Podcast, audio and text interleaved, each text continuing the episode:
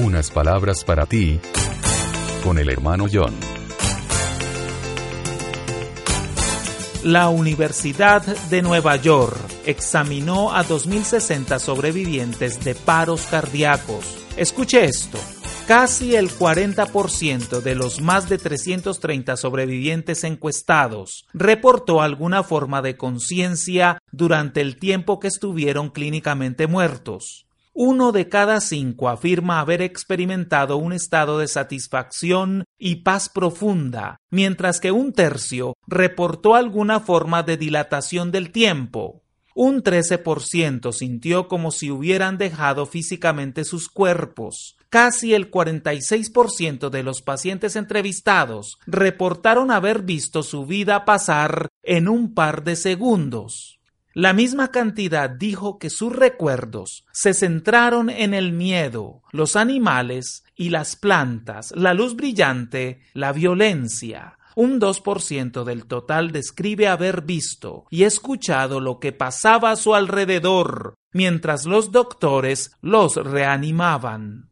Amigo, amiga, la verdad es que la vida después de la muerte entraña un gran misterio y es la última frontera.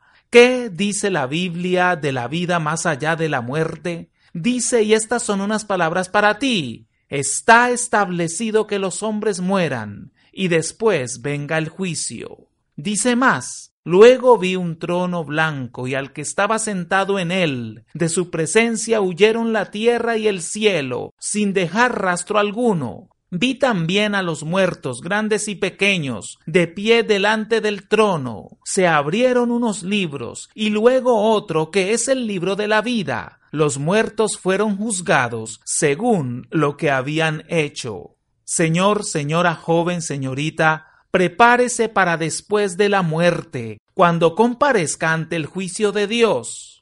La mejor y única forma de preparación es entregar nuestra vida a Jesucristo el Señor. Unas palabras para ti es patrocinado por la Fundación Casa Berea ONG Internacional. Jama bendiciones. Grupo Apocalipsis Uruguay, y esta radioemisora, o canal de televisión. Búscanos en internet, y en Facebook, o escríbanos a, unas palabras para. Los esperamos de lunes a viernes, en unas palabras, para ti.